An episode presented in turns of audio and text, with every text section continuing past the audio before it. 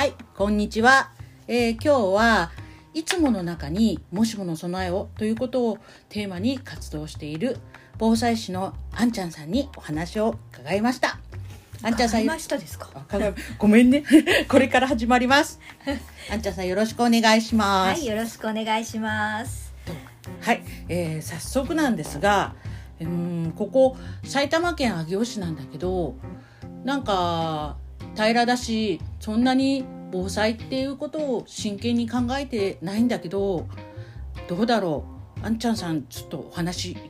ちょっと聞かせてもらっていいですか？はい。えー、と今日はお話しさせてもらってありがとうございます。私はあのある地区で防災士として活動しているんですけれどもえー、といろんなことでね皆さんにお伝えしたいことはたくさんあります。えー、と特に埼玉県ってね要塞都市って言われてるぐらい災害が全国的にも一番少ないんじゃないかなって言われるようなところなんですよ、うん。海もなければ、私たち住んでるとこ崖もないじゃないですか、うん。ねえだからいざっていう時も多分ねほとんどの人がうん。自分だけは大丈夫って思ってるんじゃないかなと思うんですけど、どう？思ってる。思ってるよね。だって海がないけどさって本当にだって海から遠いからバーッと津波なんかの心配も全然ないしどうなんだろはい。それでねでも一番問題になることっていうのはだからライフラインが止まっちゃうことなんですよね。ライフラインっていうの分かります、う、うん、あ例えばあの物資いろんなものが届かなくなっちゃうってことを考えられるね。そうなんですよ。だからあのもちろん電気ガス水道も止まっちゃいますね、うん。それから電気が止まるってことはまあ通信もできなくなっちゃうっていうことだし、それから交通機関も止まる。そして流通も止まっちゃうことなんですよ。あれ？であと忘れちゃいけないのは、あのゴミが収集なくなるっていうことで、うん。暮らしのあらゆることが止まってしまうっていうことを想像してほしいなっていうことで今日はお話しさせてもらいます。あれ？もしかして電気が止まるっていうことはアンテナとかもつながらなくなるから携帯もダメってことかな？えっ、とねそれはまた今回話すのやめましょうね。わかりました。はい、えっ、と今日は、えー特にまあこれからいろいろと話して、うんしたいんですけれども、うんえーおトイレの話をしたいと思いますね。っていうのは。まあみんな想像つくと思うんですよ。あ、電気止まったら大変、水道も止まったら大変。うん。だからお家の中で、えー水道なんていうかなペットボトルを置いてあったりとか、うん。まあ、それも1人1日3リットル必要だからっていうことでみんなそれは知っててうん。多分ちょっと防災のこと考えてる人のうちにはある程度のお水があると思うんですね。それから食べ物もうん。ああどうしようっていう時に、まあ、もちろんアルファ米とか買ってる人もいるんですけれども、うん。どこのお家にもかき集めてくれば1週間分ぐらいはなんとか食べれるものがあると思うんです。うんうんそれでまあでもそれでもねあのビスケットとかそういうのだけ食べてるわけにいかないからちょっと料理できるといいかなとは思うから、うんうん。もちろんあのカセットコンロとかねちょっと熱源があるといいなとは思うんですけど、うん。まあカセットコンロとボンベもあるうちが多いかなっうん。ていうことも思うわけです。うん。で忘れているのが意外とトイレのことなんですようね。ん。であのートイレって実は人間生きてる限りうん。行かなきゃダメなんですよ。うんうん。あの例えば今ここでねあの大災害が起きたとします。ちょっと想像してみて、でこうお家真っ暗になりました。ああ一日過ごす時にもちろんご飯もだけどおトイレってご飯食べなくてもちょっと我慢できるじゃないですか、でもトイレ行きたくなった時我慢できます？うんちょっと辛いかな。ちょっと辛いよね。だから、トイレっていうのは一番我慢できないもの。なんですね、で我慢しちゃうとまた病気になっちゃうし、うん。だからトイレっていうのは大事なんです、ところがトイレって災害時って意外と使えなくなっちゃうっていうことを忘れちゃいけないんですね。でここ上尾市でも下水道化が進みまして、あの私たちが出たお物っていうのはね排水管を取ってずーっとどこにつながってるかっていうと戸田の最終処理場までつながってるんです。で戸田？そうなんですよ。それで震災例えば大震災がねすごい地震が起きた時に、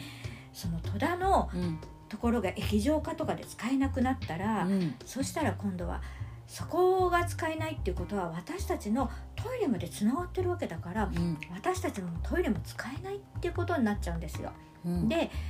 あの使えないってことはどういうことってうん。まあ普通のお宅でしたら、まあそんなにうーん逆流するのには時間がかかるかなと思うんですけれども、まあ、あの普通のねあのマンションとかに住んでたり団地に住んでる人は間違いなく1階のうちのお風呂とかうん。トイレから上の階の人のお物が逆流してきますね。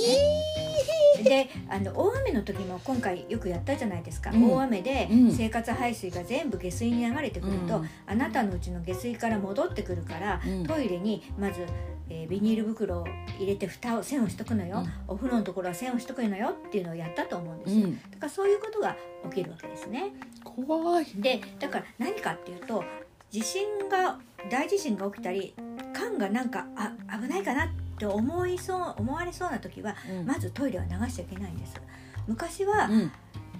断水したら自分家のお風呂のお水を持ってきてジャーってすればいいやって私たちは考えてたうんんですよ、うんうんところがジャーっ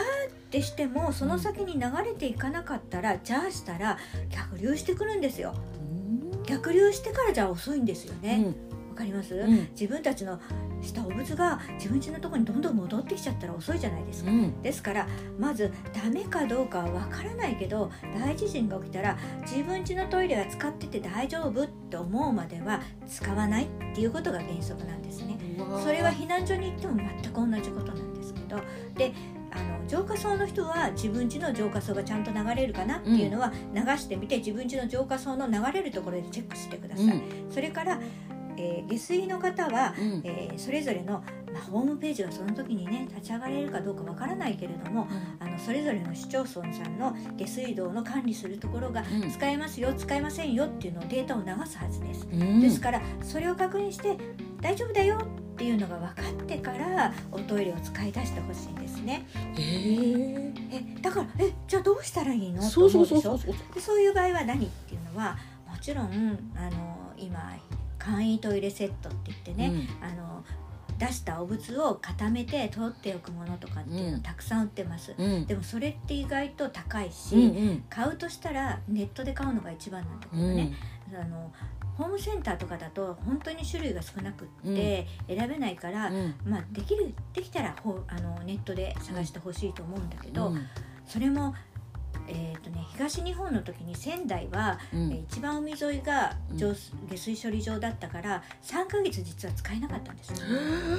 わかります？三トイレがヶ月3ヶ月使えない生活って。わかんない。ね。怖すぎる。で、まあ、そこまではいかないかもしれないんだけれども例えば1週間使えないとしたらうん。1日、まあ、うまく、ね、健康であれば1回は大きいやつ出すじゃない それでまあ本当はねあの家族分でだけど私はねその毎回おトイレでおしょしょ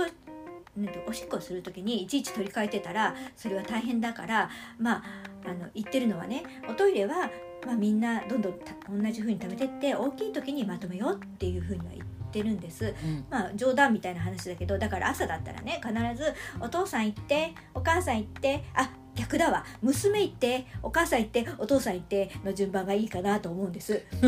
それ大事でしょ？日頃から決めといた方がいいよね、それで、えー、と大きい方したら、えー、とそれを簡易のトイレを取り替えてそれをしきっちりと縛ってなるべく匂わない袋に入れて取っておくっていうことをしてほしいんだけど、うん。そう考えるとね結構簡易トイレセットって数がいるんですよ。うん。であのでもどうしてもなかったらもうねあの液体をペットボトルに取っとくので、えーそれもなとは思うんだけど、うん。まあ穴庭がある人ね庭に埋めてくとか言うけど庭に埋められるようなのってたかが知れてるからだからそこら辺も考えてあのしてほしいなとは思うんですね。でえっ、とそういう匂わない袋も売っている簡易トイレも売ってる。だからまず、トイレがあ危なそうと思ったらまず一つ大きいビニールゴミ袋をにやるんです、うん。それからその上にあの黒いビニール袋で、うん。あのトイレセットとかに入ってるものがあって、うん。でそこに凝固剤みたいのを入れといて、うん。でそれをみんなで重ねてしてって大きいのした時に取り替えるっていう習慣をつける、でそれも避難所でも全く同じことで、うん。そういうことにしてほしいと思うし、うん。まああの上尾市っていうのはね割とねあのなんだっけ、えっと、マンホールトイレを設置している数が多いんですよ、うん。他の市町村に比べて。だからお近くの学校にマンホールトイレがあるかなっていうこともちゃんと把握しといてほしいんだけど、まあ、マンホールトイレもね、まあ、限りはあるけれども、でも災害時にお家のトイレを使わないでそこに行くっていうのもありかなって思うんですねおトイレだけ仮にね、どこまでそこがうまくいくかなと思うんだけどでもマンホールトイレにしたってそのそこの避難所できっちりと使い方のルールを決めてきれいにしとかないと特にこのコロナで感染とか怖いから、うんだからそのまず避難所に行ったらもしその何も決められてなかったらね声を上げてほしいのねまずあの「おトイレどうなってますか?」ってうん「トイレのお掃除当番決まってますか?」っていうことで、でいつでも綺麗な状態でトイレを使えるようにしとくっていうことが私たちの命を守ることだから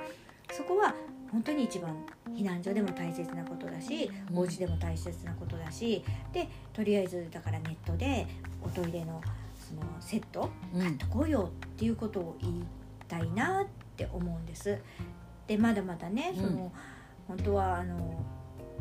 非常食のことなんかも本当非常食いらなくて保存食取っておけばいいなとか、お水はこれだけあるといいなとかあと生活用水のことも忘れちゃいけないよっていうこともあるから、そういう話もしていきたいんだけど、あのとりあえずいつもの中にね毎日の暮らしの中にあの自分が当事者になったつもりで、えー準備しておくってことがとても大事だなって思うんだけど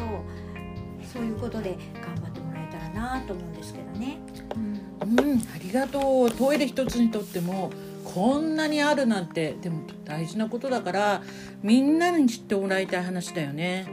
こういうのすいません。あのいろいろありがとうございました。まだまだお話聞きたいんだけど今度また機会を持ってあのお話ししていただいてもいいですか？はい、また呼んでください。はい。今日は、えー防災士のあんちゃんにあの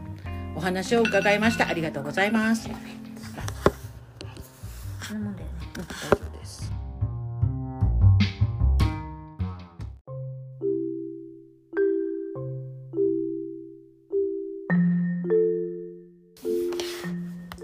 んにちは。こんにちはこんにちは。今日はいつもかっこいい黒い犬を連れてうちの前を歩いててちょっと気になった春俊さんにお話を聞こうと思って来てもらいました。よろしくお願いします。よろしくお願いします春俊さん、あの飼ってる犬は何何犬でしたっけ？えっとね会見って言ってね、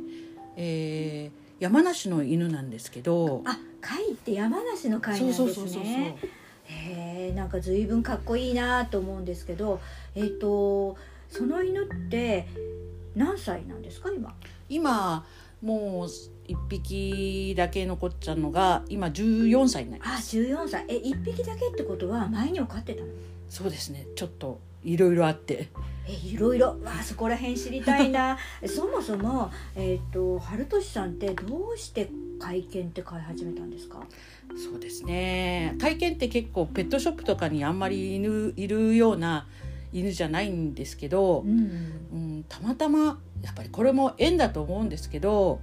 あのうちの前の犬あのが亡くなりました一番先代一番初めの犬が亡くなってビービーと悲しんでる時に、うんあの前のあのご近所さんがうんうちの親戚にブリーダーがいて会見をね飼ってるのって差し上げるからその子を飼ってみないって言われたのが始まりで、うんえどんな子だろうと思ってネットで調べたらうんちょっと黒くてかっこよくて。うんおって思って見に行ったのがあの縁だったんです。ああじゃああの春年さんが会見を飼い始めるきっかけっていうのはかっこよさってことなんですね。そうですうね。んでも会見ってなんだろうな私の中では怖い犬っていうイメージあるんですけど 怖くないんですか？怖いと思います。あの実際私も噛まれたことがありますし、だだけどまああのそれはこちら側が彼の領域をちょっと犯すようなことをしてしまったから彼を尊重しなかったからっていう部分があるので、うん。仕方ないなっていうふうに思います。であの会見を受かってる人たちに「う噛まれた!」って言うと、うん。え僕なんか頭噛まれて12針とか私腕噛まれて20針とか結構噛まれ自慢が入ってしまうっていう、うん。ちょっとマニアックな犬でもあります。そうなんですか。へえでもそんなになんか噛まれちゃうような犬なのになんで飼い続けるんですか？なんでだろうね。やっぱり彼らのうん魅力がすごい、うん、あの一人の主人につい一生ついていくっていう、うん。彼らの,、うん。あの性格っていうのとうん。あの彼ら自身を尊重してあげなくちゃいけないっていうこちら側の姿勢をちゃんとしていけば、うん。ちゃんと良好な関係がうん。できていくっていう緊張感はあるんだけど、うん。でもお互いに必要とするっていう間柄になるっていうのは他のペットのあのご主人様っていうのとはちょっと違ううん。あの良好なすごいいい関係ができるっていうのでは魅力がありますね。あーなんか聞いてるとすごいですね。なんかその関係って実は人間関係にも必要なあの立ち位置じゃないかななんて思うんですけど犬とそういうふうに良好な関係を築くためにはどういうことを気づく気をつけてるんですか、そうですね。まあ私たちが一番あのこれが正しいっていうものはないんですけど、うん。あのまずまあ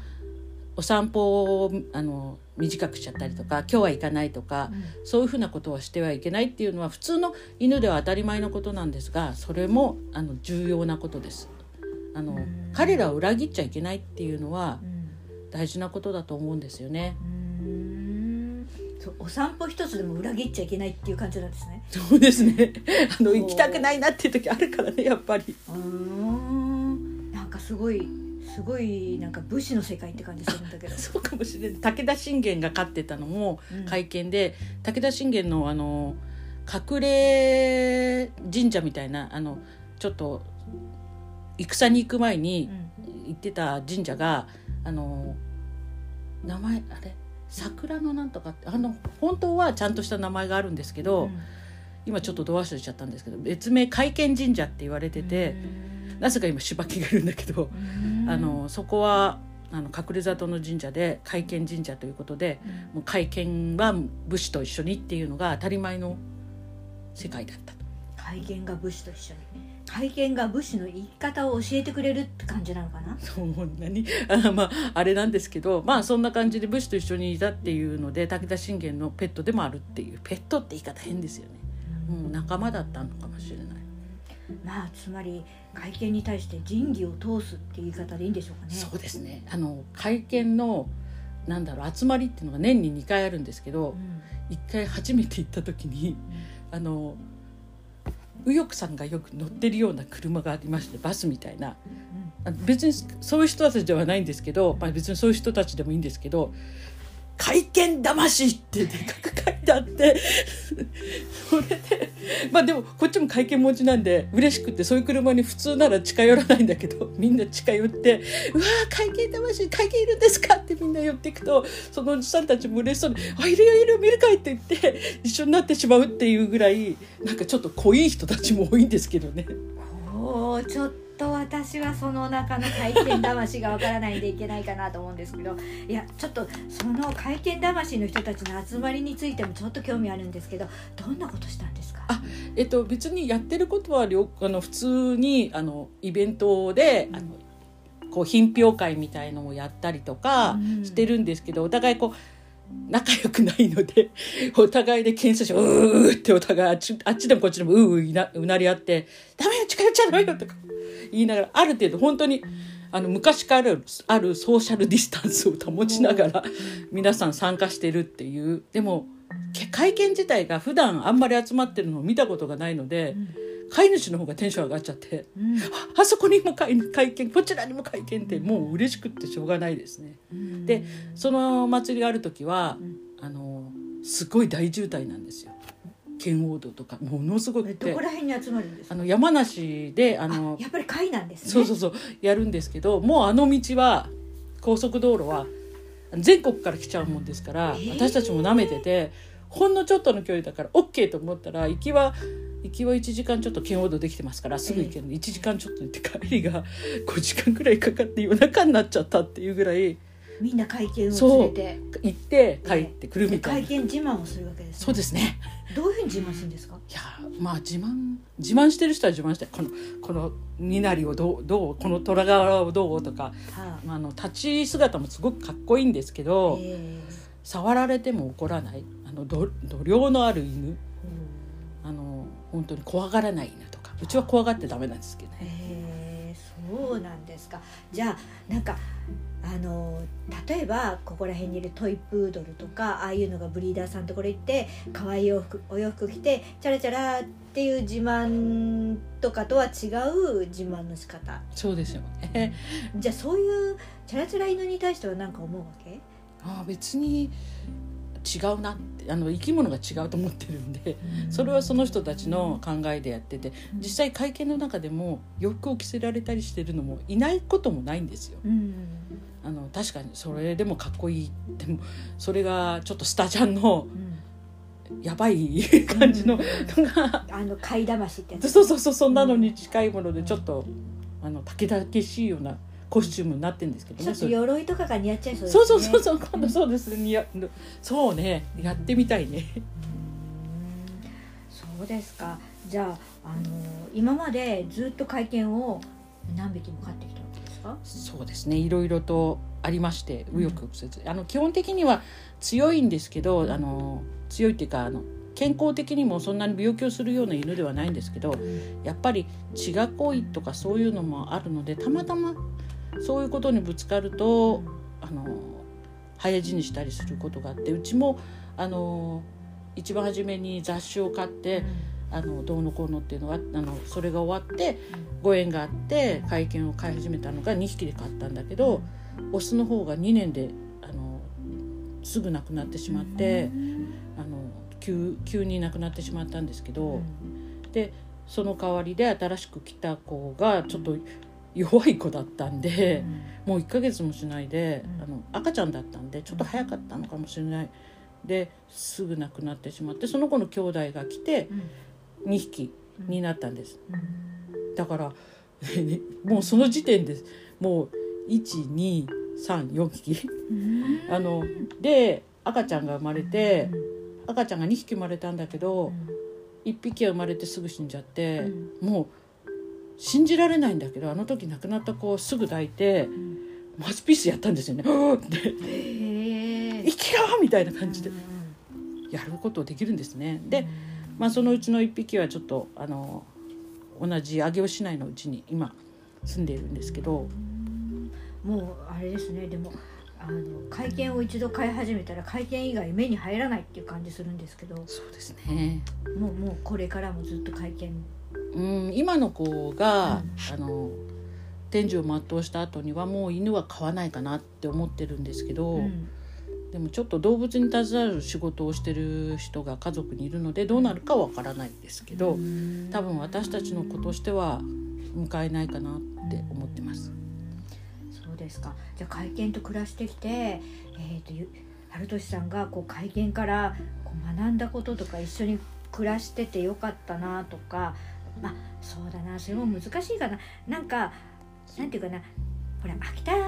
犬って今うん。人気で、うん。足りないとかいろいろとやってって可愛いイメージあるじゃないですか、可愛いって昔は秋田犬も怖いっていう感じだったんだけど、でも私最近会見もよくここら辺で見かけるんですよね、だから増えてきたのかなとか思うんだけどまあその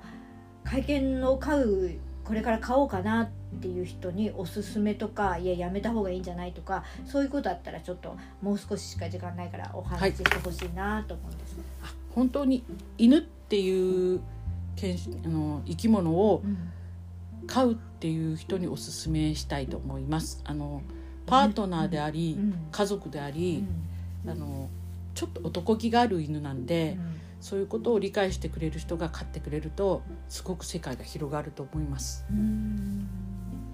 で特にだから、まあ、注意しなきゃいけない点っていうのはそのさっきも言ってたけどあの彼の領域を裏切っちゃいけないっていうことなのかな？そうですね。あの裏切ってはいけないと思います、まあ、どの犬種にも言えるんだけど、あの甘やかすだけでもなくあの裏切りをあのこれいいやいいやっていい加減に対応するわけでもなくっていうのが大事だと思います。なんか今ほら猫ブームじゃないですか。うんで猫って